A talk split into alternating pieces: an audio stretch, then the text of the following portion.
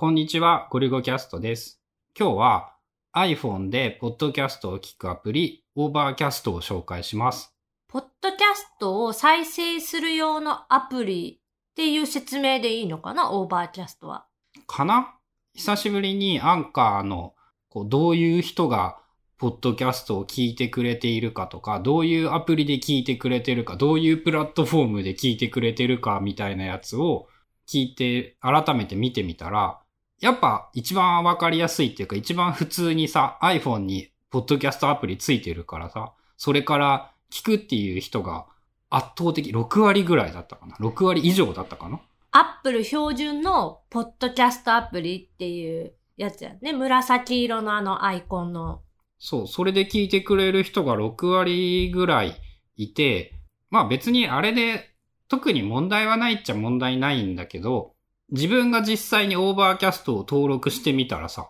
やっぱ Overcast の方が便利なことが多かったんだよね。で、今なら普通に無料で使えて、なんか一応無料だと広告が出るっていう仕様ではあるんだけど、真面目な話、ポッドキャストを聞くときに広告が出ようがなんだろうがどうでもいいし、何にも邪魔にもならんくって、まあアプリ開発者的には良くないのかもしれないけど、ユーザーとしてはもう無料で使えるならもうこれだけで十分だわっていう感じで便利に使えて、確かに広告なんて今まで一度も気になったことがなかった。あるんだよ、一応。ちゃんと常に再生画面とかに出てきてるんだけど、春菜もずっと自分たちがこのポッドキャスト配信を始めて、まあ自分たちのゴリゴキャストを聞くのはもちろん、他の人のポッドキャストにも興味を持って聞き始めたのが、まあ1年前ぐらいだけど、そこからず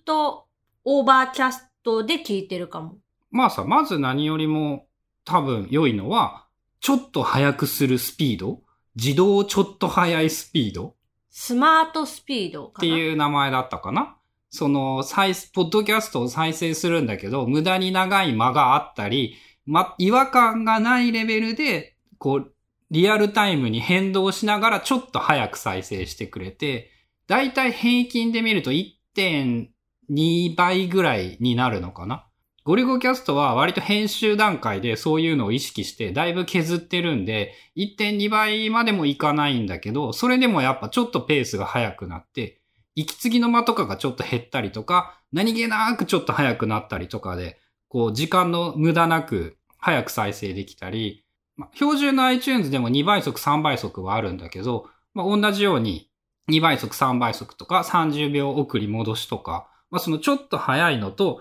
ボイスブースト。あれも結構便利で、こう、聞き取りづらい声のポッドキャストとかを、まあ元々とは変わってしまうんだけど、イコライザーかけることによって、こう声が聞き取りやすくなって大きい音で聞こえるようになる。それも結構ね、やっぱ効果がでかい番組はあったりして、快適に素早く聞く、聞ける。特に車の中でポッドキャスト聞くことが多くって、このボイスブーストをかけると、だいぶ聞きやすくなる。まあ、あとね、もう一個は個人的に重要なのが、好みのプレイリストが作れる。こうとりあえず登録しているやつと全部聞くやつといろいろあったりして、全部聞くやつとかは、こう、自動的に新しい順にプレイリストを作っておいて、この番組とこの番組とこの番組は、のなんかはプレイリストに追加みたいなスマートフィルターって言ったらいいのかな？で、常にその一番新しいやつっていうので、基本的に新しいやつから聞くようにしてるんだけど、それも、まあ全部が選べるっていうのと、好きなようにカスタマイズできるっていうので、 Overcast は良いのかなっていう。あと最近気がついた機能で、そのポッドキャストの説明文みたいなあるやんで、その説明文のところに、YouTube みたいに何分何秒っていう数字を入れておくと、なんかリンクが効くみたいで、何分何秒に何々の話、何分何秒に何々の話ってこう、目次が書いてあったら、その時間のところを押すと、その時間まであのジャンプするっていう。標準ってできるんかな？試してなくって、そもそも標準の、アップル標準のポッドキャストアプリって、操作方法がまずわかんなかった？春菜がね。なんかあの、ずーっと触り続けていると、ちょっとずつ変わっていったから大丈夫なんだけど、突然触ると、その10年前のアプリとはなんか使い方が違いすぎて、あれはやばいっていう。Apple Music もそうだった。その、ポッドキャストの概要文みたいな説明文のページに行けないっていう。押すと再生が始まるからでしょ。え、これどうしたらいいのとかって言ったら、その当時はなんか強押しして、なんかやるみたいな感じ。で、え、こんなんわからんわみたいなのもあって、 Overcast の方に行っちゃったんだけど、 Overcast はその概要を見るのとかもあのスワイプでシュッシュってこう動かすと、その Voice Boost とか Smart Speed のその速度調整ができる画面、ポッドキャストのカバー写真、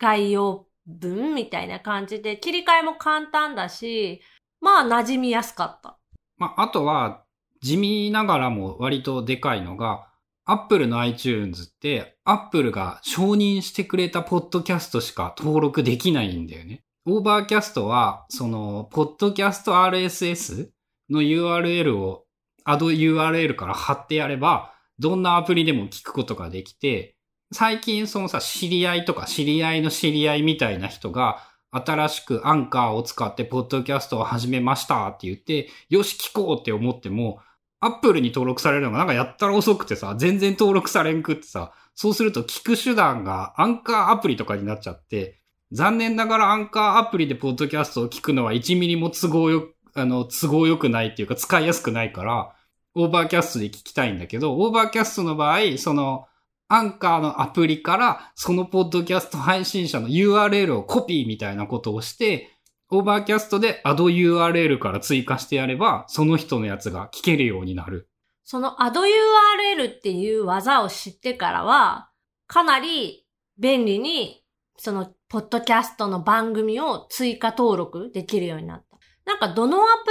リでもそうなんだけど、こう、ポッドキャストを検索しようと思ったら、アップル純正のポッドキャストアプリ内で検索しようが、 Overcast のアプリ内で検索しようが、アンカーのアプリ内で検索しようが、全然引っかかってこないで、どうしようってなった時に、そのウェブとか、ツイッターとかでさ、こう、たまたま見つけて、あ、これ聞きたいって思った時に、どうやってもその番組が追加できないみたいな、あったの。アップルは特にそうなるね。その登録されてなかったら無理やからね。どうしたらいいんや、みたいな。でもそれが、 Overcast の Add URL っていう、なんかプラスのボタンを押して、URL を、まあ、アンカーのページとかでもいいから、そのページをポコって貼ると、追加ができるっていうのを覚えて、そっからは全部 Overcast に入れるようにした。ら、すごく聞きやすくなった。まあ、唯一の問題が、 Overcast アプリから新しいポッドキャストを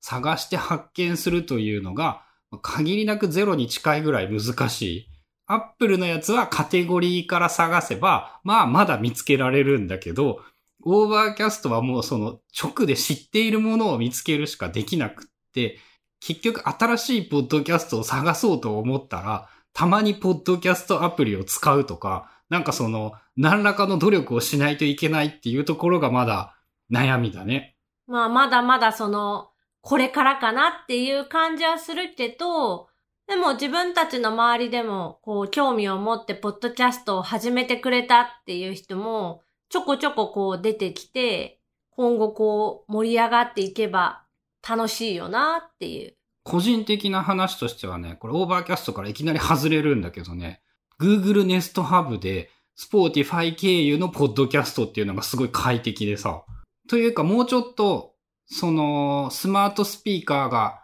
うまいこと賢くなってくれたら、スマートスピーカーからポッドキャストはやっぱり相性いいなと思ってた。なんとなく聞こえてきて、で、再生がその楽にできるようになれば、いくつかその登録しといたらそのポッドキャストを再生して、で、最新から順に再生されるようになるぐらいまで洗練されてくると、めっちゃ使いやすくなるんじゃないかなっていう期待もある。まあ話がいきなりずれたんですけど、 Overcast っていうアプリが割と便利なので、もし知らなかったら試してみてもいいんじゃないかなと思います。 Overcast っていうポッドキャストを聞くためのアプリの紹介でした。